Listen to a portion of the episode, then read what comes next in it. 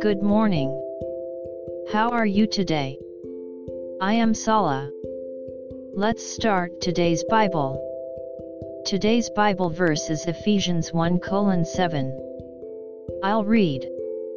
In him we have redemption through his blood, the forgiveness of sins, according to the riches of his grace. Amen.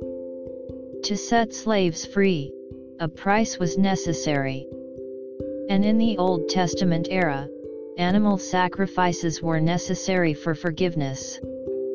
Both of these were fulfilled through Jesus' crucifixion. That's why now, we don't need to pay a price or offer sacrifices.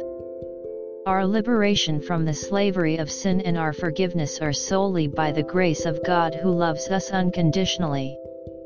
May we be grateful for the grace of the Lord today as well. God bless you. See you tomorrow.